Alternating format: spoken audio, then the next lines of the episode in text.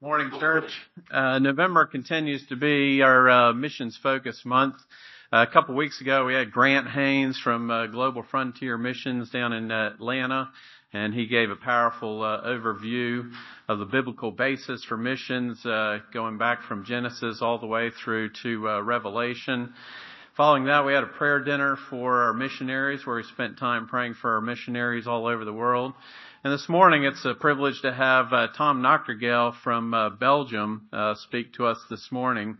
Uh, Tom's uh, in Belgium, but uh, he's also in the broader European context, being involved with the presbytery there in Europe.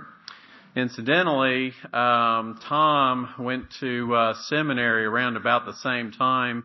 A young Tennessean hood from um, uh, attended named Dennis Griffith, and uh, he and his gang of uh, pre-millennials used to roam the uh, halls of uh, RTS. Um, as you can see, despite a couple of altercations, both have turned out well. Tom went to Europe, and Dennis is no longer a pre-millennial. Uh, anyway, it's a uh, privilege to have Tom join us this morning. Thank you, Tom, for bringing the word to us. The privilege is all mine. It's great to be back. Lovely to be back. Uh, to see Dennis. And uh, thank you for the many years of friendship that we have shared together. Um, yeah, I, I, I, I, say this every time I come and I, I, I um, and I stand before the church is, you know, we can't do what we do if it was not, if we were not part of the church if we were not sent by the church, cared for by the church, prayed over by the church, and loved by the church. And so it's a real privilege, even though many of you don't know me so well, that I am uh, part of this body, of this greater body. And uh, it's a real privilege to be here.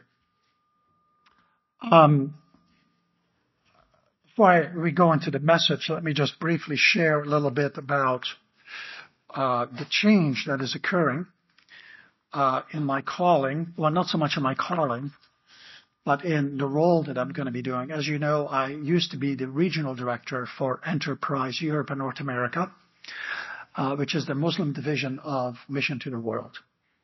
And so I have resigned from that division, simply also because I felt that the role had kind of run its natural course, and it was time for me to do something else.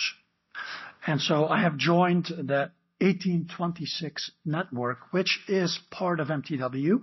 It is a new division of MTW, and the focus of the 1826 network is turning your vocation into mission. And so the goal of the 1826 network is to make Christ known in every vocational context around the world.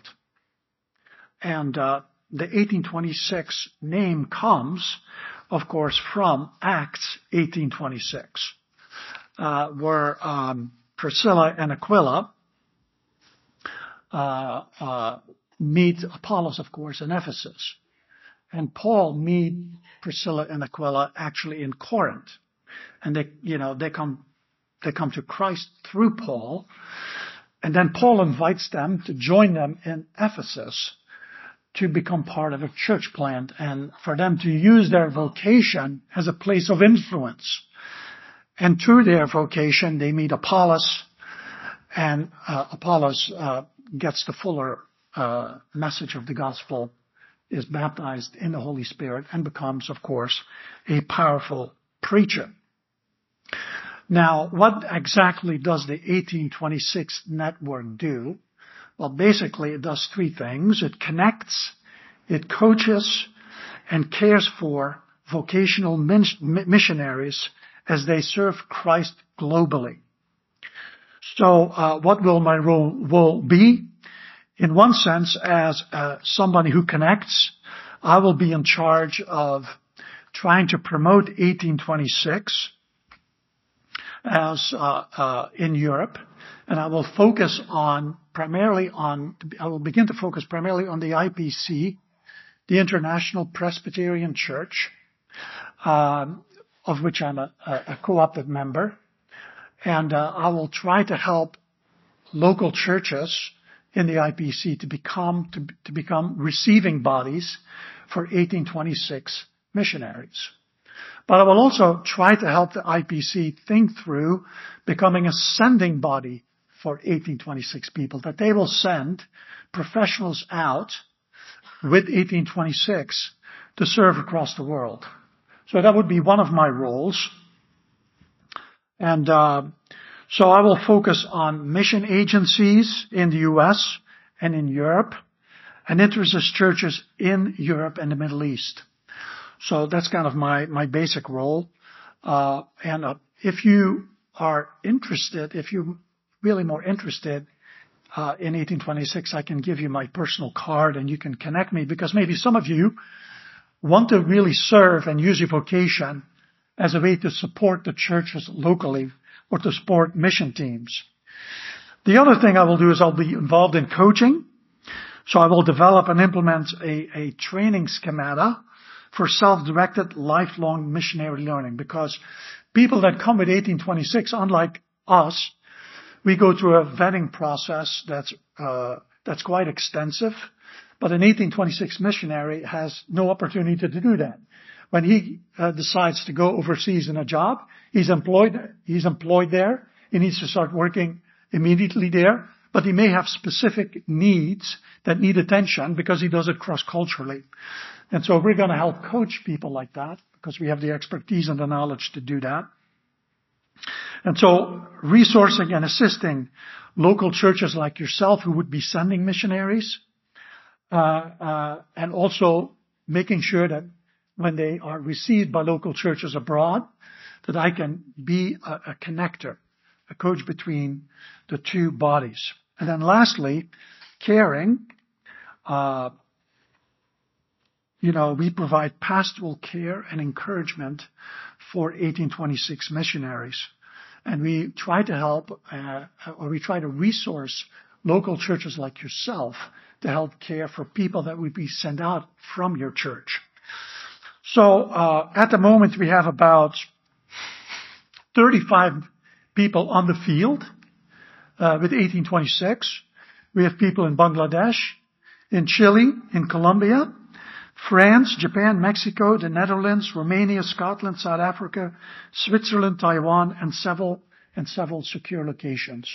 We anticipate that over the next five to seven years, we will triple that amount of people. There is a tremendous interest, especially about younger people, to use their vocation to serve local churches or to serve with local mission teams abroad. So please, if you have any questions, um, I will give you, I will leave my, my, my card with Dennis. You can talk to Ron to get my email address. I know that for some of you have said that you would like to receive my prayer letter. Then please get my email address from Ron and I will add you to the list. So, um, that's a little bit about the change. Um, I'm excited about the change. Um, uh, I don't have the management responsibilities anymore, which is kind of nice. And, uh, and so I look forward to see how the Lord is going to use that ministry. Um, greetings from my family. My wife is uh, not here. She is uh, home with my daughter and our granddaughter in Greenville, South Carolina. So um, it's also nice to see the Belgian flag here, not the German flag. Sometimes people do a German flag. And uh, I think this morning Belgium was playing Morocco. I don't know the score. Don't tell me. So, uh, uh, but root for Belgium. So, so let's turn to God's Word. Um, Guess Who's Coming for Dinner is the title of the message. Uh, and I'm going to uh, read from Mark chapter 2. And I'm going to start actually in verse 1 and then read all the way through to verse 17.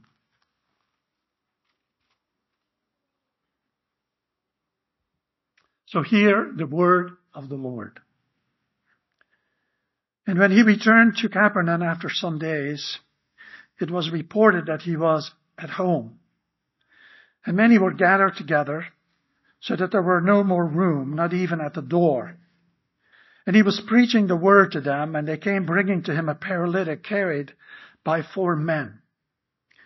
And when they, and when they could not get near to him because of the crowd, they removed, they removed the roof above him. And when they had made an opening and let them down, and let them, and let down the bed on which the paralytic lay, and when Jesus saw their faith, he said to the paralytic, Son, your sins are forgiven. Now some of the scribes were sitting there questioning in their hearts, why does this man speak like that? He is blaspheming. Who can forgive sins but God alone? And immediately Jesus, perceiving in his spirit that, this, that they thus questioned within themselves, said to them, Why do you question these things in your hearts? Which is easier, to say to the paralytic, Your sins are forgiven, or to say, Rise, take up your bed and walk. But that you may know that the Son of Man has authority on earth to forgive sins, he said to the paralytic, I say to you, rise up, pick up your bed, and go home. And he rose immediately, and he rose and immediately picked up his bed and went before them all and said they were all amazed and glorified God, saying, We have never seen anything like this.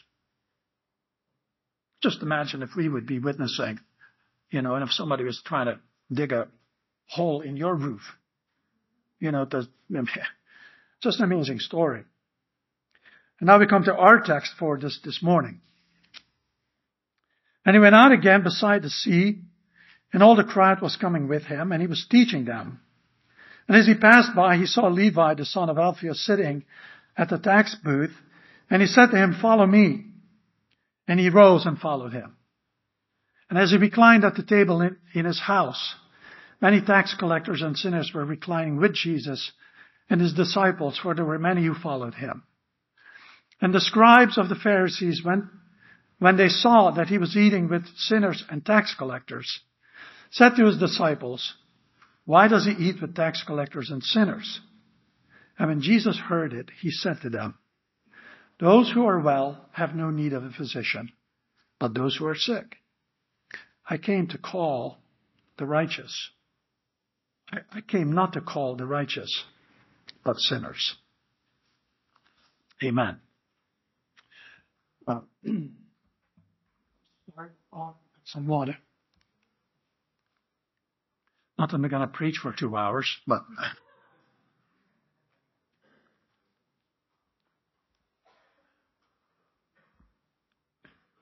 I start with a, a little excerpt from uh, a table talk issue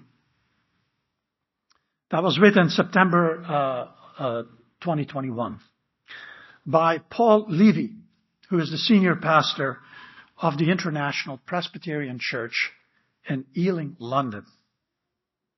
And the title of the article is Three Questions for Evangelism. He writes, and I quote, We keep sowing, planting the gospel seed, we actually, uh, we're actually aware that God gives the increase. It is His work, and we confidently rest in Jesus' promise that He will build His church.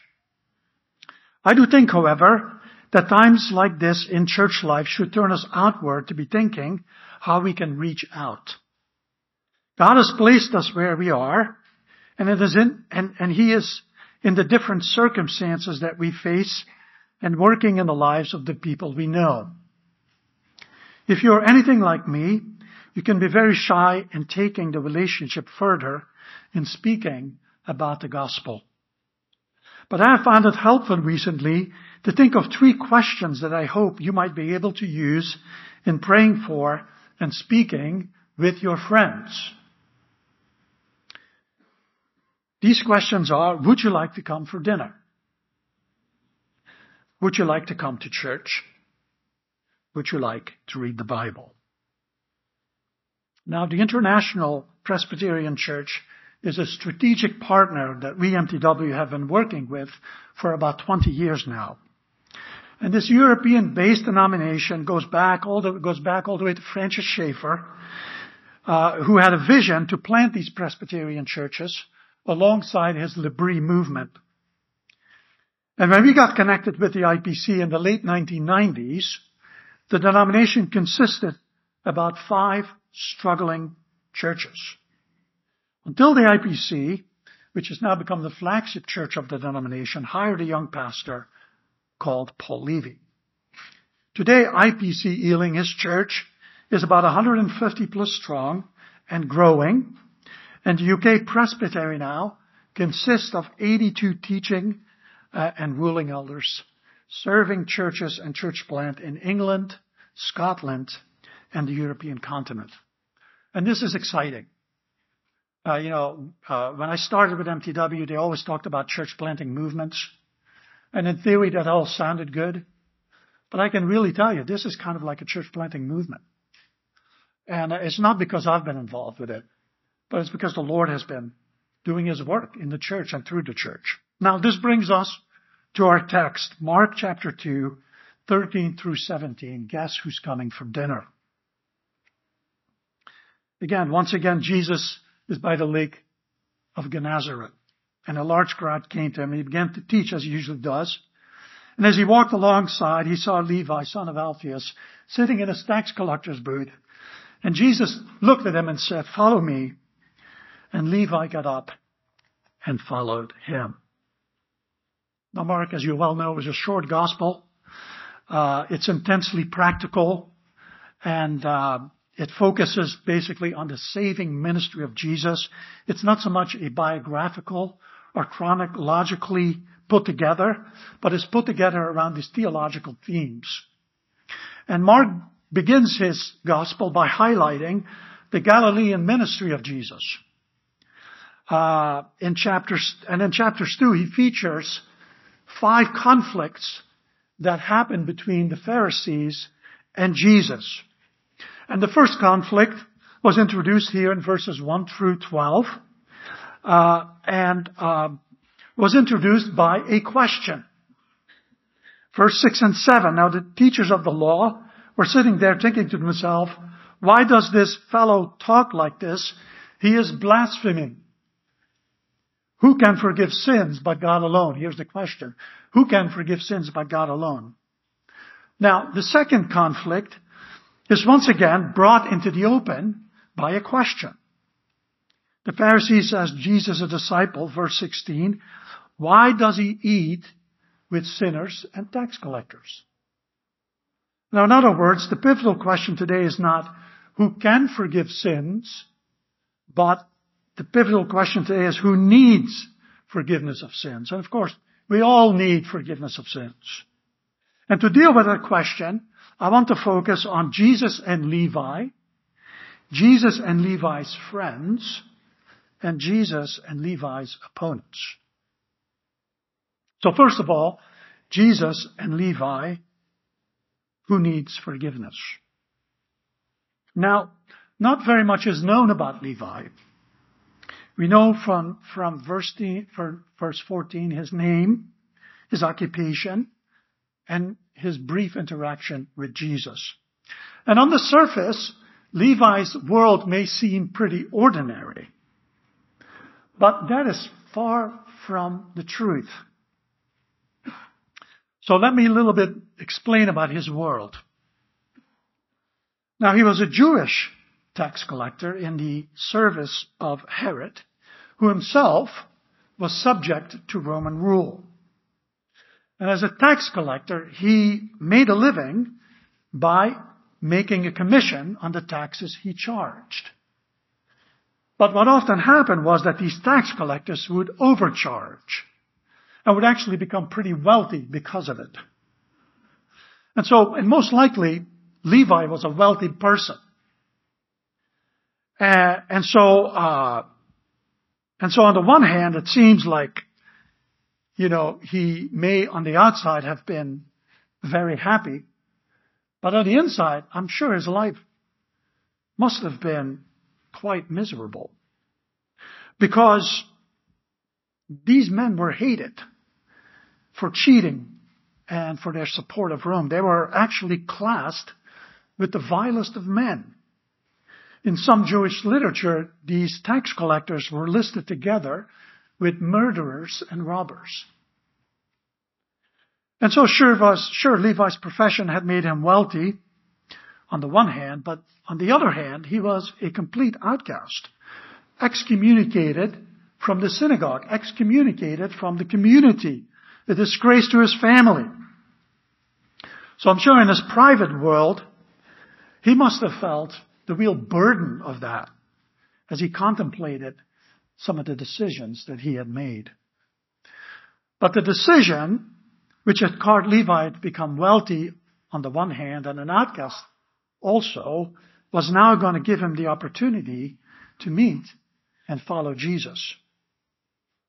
And by the time Jesus speaks to Levi, in all likelihood, uh, it is pretty, I mean, commentators say that Levi was already aware of who Jesus was and the kind of people he associated with, because everyone who traveled to the city of Capernaum eventually had to pass by Levi's tax collector's booth, and we know from scripture that Jesus and the disciples traveled to, Cap- to Capernaum quite often. So now, picture the scene. Levi is looking out from his tax booth and sees this large crowd coming in his direction. And right away he must be thinking, well, there's only one person that demands that kind of attention, and that is Jesus. And so all of a sudden, all attention is focused away from his booth to the person of Christ. And so can you imagine what must be going through his mind? He Says, boy, I wish I could meet him. I mean, he's not like these other Pharisees. He's healed a leper, a paralytic. He even claims to forgive sins. But I'm a tax collector. And he is a Jew. He's an important Jew. He's a teacher. He would never look at me. He would never talk to me. But then he notices the crowds coming closer and closer. Jesus is now within reach. He can see him. And then suddenly he hears his name. Levi, follow me. Stunned and surprised, he cannot believe it.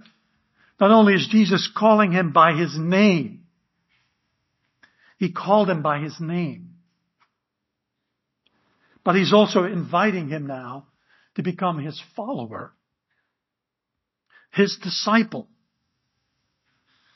Now the command to follow here in our text is much more than just a command to walk after somebody, but has the strong implication to imitate, to become like-minded, to become a disciple.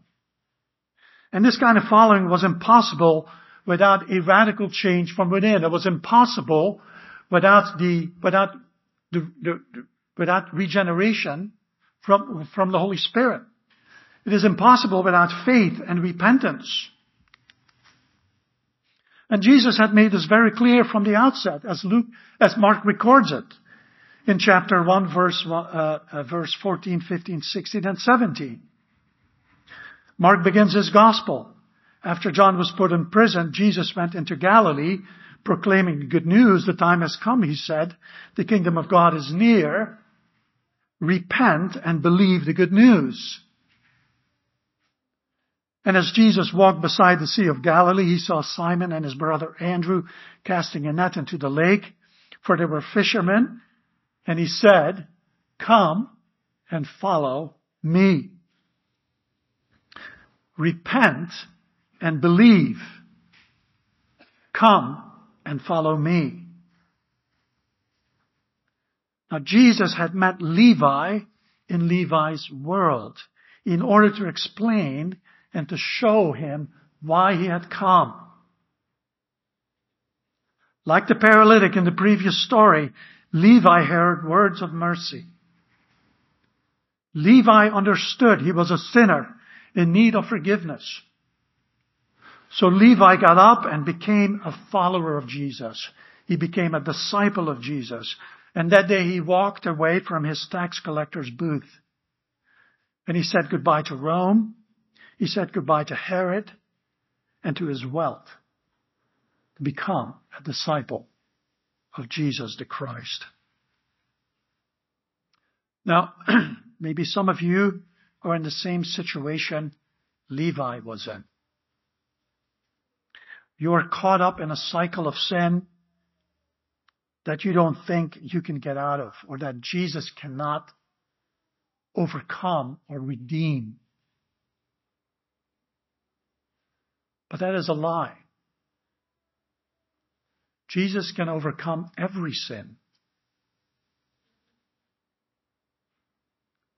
And uh, I know that we all struggle with it. We all have our private sin that we struggle with. And Jesus says, Come to me. Give it to me. You know, uh, my yoke is easy, my burden is light, I'm gentle of heart. Come to me. Give it to me. And so, let Levi be your object lesson. Because on the one hand, in Levi, we see sin defined in all its power over him. But on the other hand, we meet Jesus who's able to overcome sin's power. He breaks the power of sin. Yes, the presence remains, but the power of sin is broken in him. Jesus said to them, it is not the healthy who need a doctor, but the sick.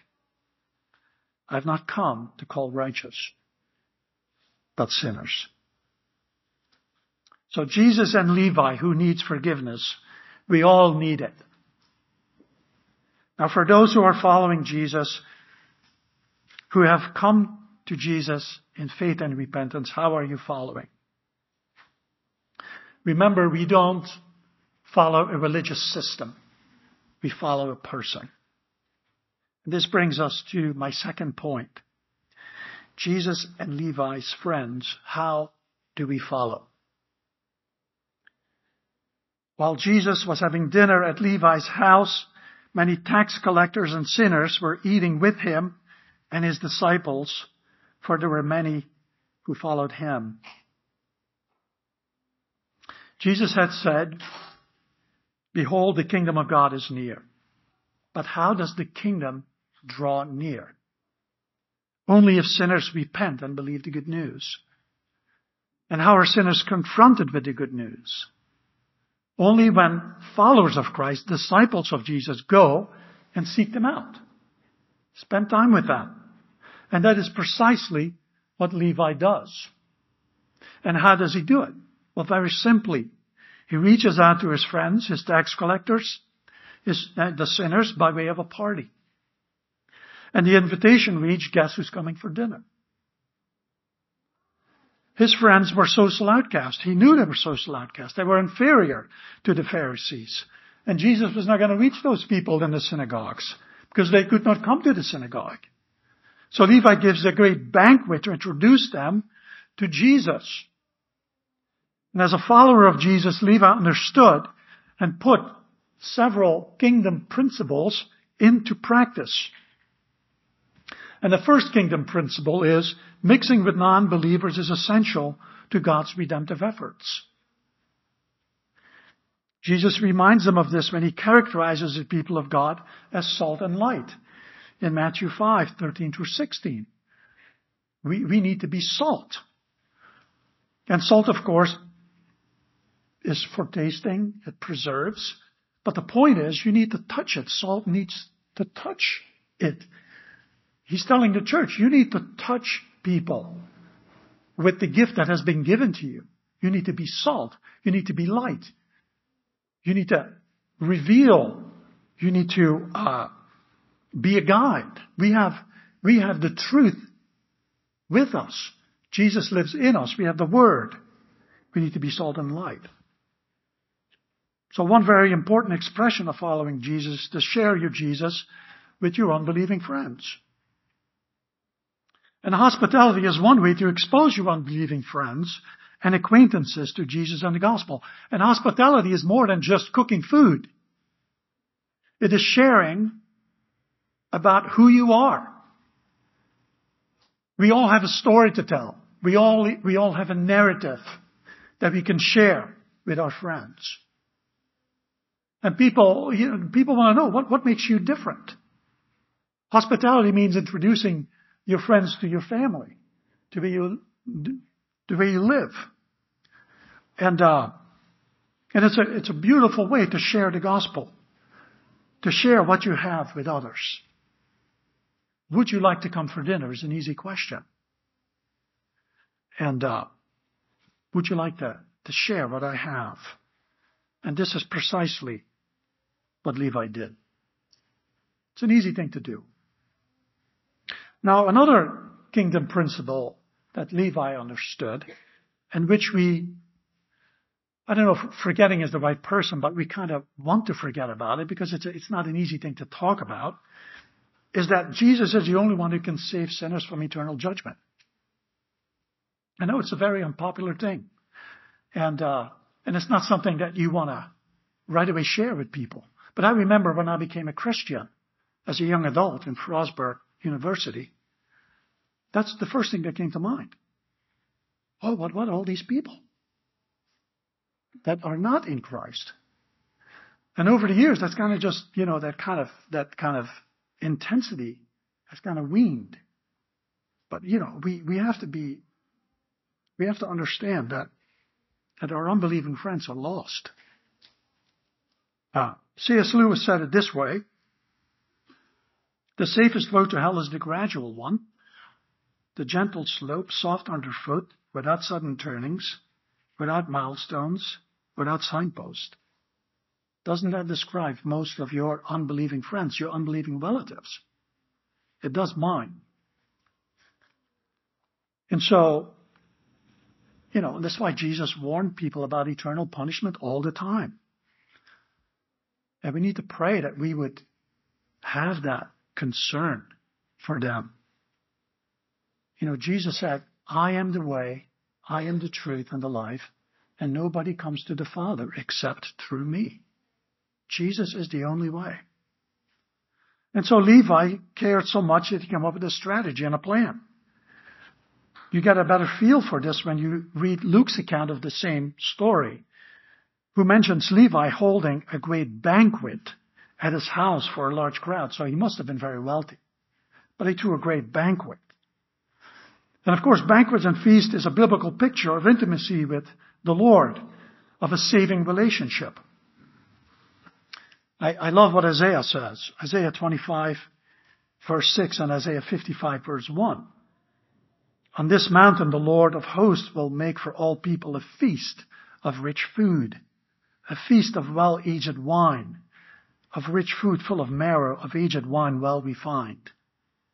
Isaiah 55 1, Come everyone who thirsts, come to the waters, and he who has no money, come and buy and eat. Come buy wine and milk without money without price. And then, of course, Jesus picks up on this theme in Matthew 22, the parable of the wedding feast. Verse 4, tell those who are invited, see, I've prepared my dinner. My oxen and fattened calf have been slaughtered, and everything is ready. And this brings me to the second question Paul Levy proposed in his Table Talk article. Would you like to come to church? Now the Bible describes the church as the household of God in Ephesians. And the household of God that comes to worship is a foretaste of the great banquet Jesus describes in Matthew 22 and Isaiah prophesied about in, in Isaiah prophesied about. Worship is like coming to a great feast. And so you have to seize the opportunity to rub shoulders with your unbelieving friends with your non-Christians if you're going to reach anybody. And many of your opportunities are right there in front of you. Simply invite your friends and acquaintances to church for worship. So how are we following? Now in the closing, notice the third party at Levi's house, the Pharisees. And they think Jesus and his disciples are doing evangelism completely the wrong way. Eating with sinners and tax collectors. Are you kidding? Now the word sinner in our text refers to a class of people who were regarded by the religious elite as inferior because they did not follow the Pharisaic interpretation of God's holy law, the Torah. So by eating with sinners and tax collectors, Jesus would engage in intimate fellowship with them, something that was completely unacceptable by the Pharisees. Because it meant that they would become ceremonial, ceremonially unclean and could not participate in the religious rituals of the temple worship. And therefore, Jesus responds to their criticism with a common Jewish proverb. When he says it is not the healthy who need a doctor, but the sick. And with this proverb, he very clearly addresses their criticism. Very obvious address of their criticism. He basically says, well, only when you realize you are sick do you seek out a physician. And the physician in turn spends his time helping the sick get well. It's pretty obvious.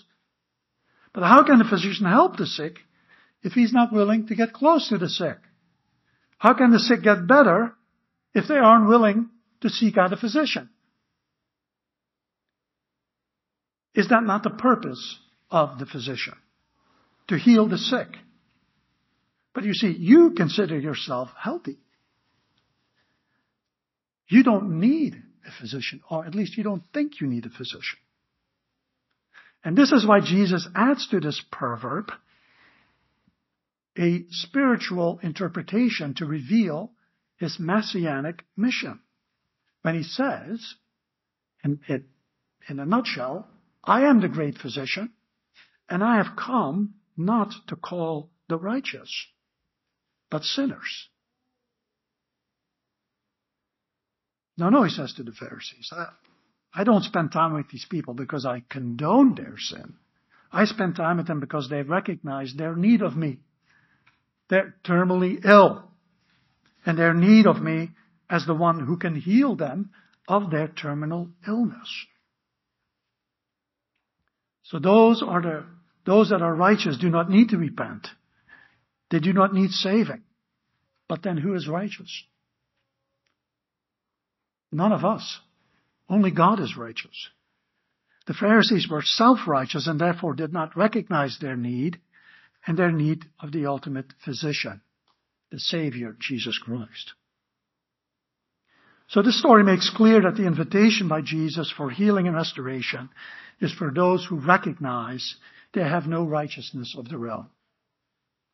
The invitation does not make sense for those who are self-righteous. And this brings us to, to two questions. Whose word are you going to believe? Whose voice are you going to listen to? Levi chose to listen to the voice of Jesus instead of the Pharisees. Now there are many voices competing for your attention and loyalty today. Some are religious voices, some are very secular voices. But these voices are out there. We have an opportunity to introduce people to the voice of God by exposing them to this word. So Hebrew says, Today, if you hear his voice, do not harden your hearts as in the rebellion on the day of testing in the wilderness. So, whose voice are you going to listen to? Whose words are you going to believe? Now, the second question brings us back to Paul's Levy's article, which is his last question would you like to read the Bible, God's Word? Would you like to listen to God's voice?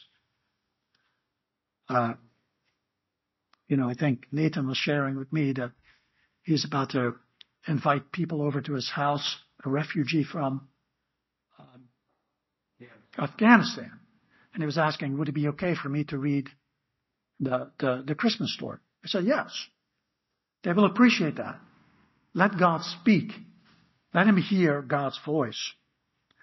Uh, because all of us are disciples of Christ. All of us are called to be people that bring the good news to the world in, and, and, and, and in your neighborhoods. It's just not me, the pastors or the missionaries. We all have been sent. We all are sent once. We all have those feet that bring, the beautiful feet that bring good news. Because we have God's Word. Now, in conclusion, uh, Mary Chapian, a champion of Yugoslavia, wrote a book of whom the world was not worthy. And she tells a story of an evangelist, Yakov, who wanted to witness to an elderly man called Zimmerman. And this is what she writes. As soon as Yakov began to speak, Zimmerman told him, Jacob, don't talk to me about Christ. I don't believe that Christ is real. And Jacob said, well, tell me why. And Zimmerman explained. Do you see those church ministers there with their clerical robes and big crosses hanging over their chests? I know who they are on the inside.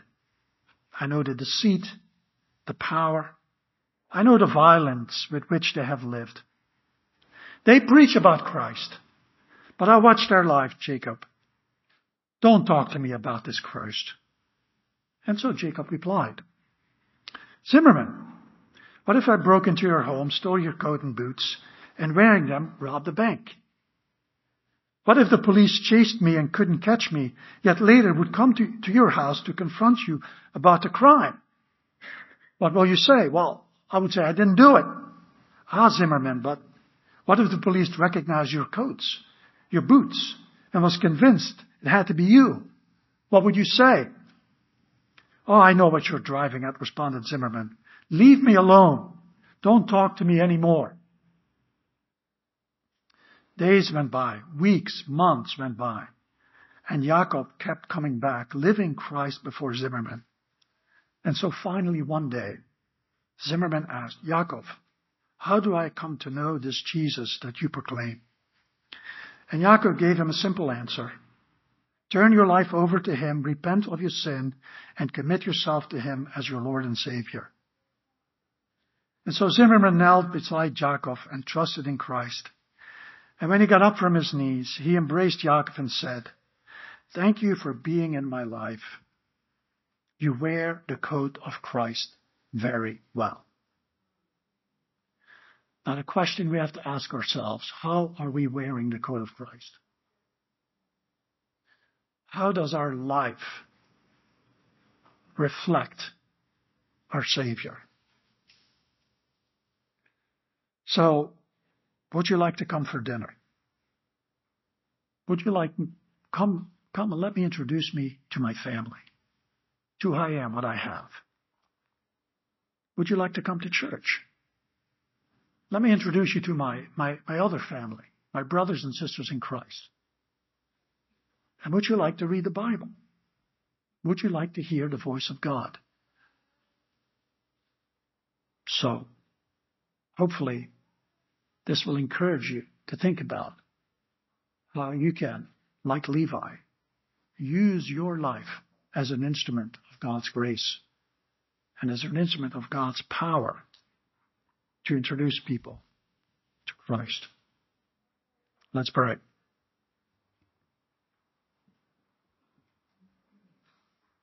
Father, I thank you that um, that we have heard your voice, that we heard our name called by our great Redeemer, the Lord Jesus Christ.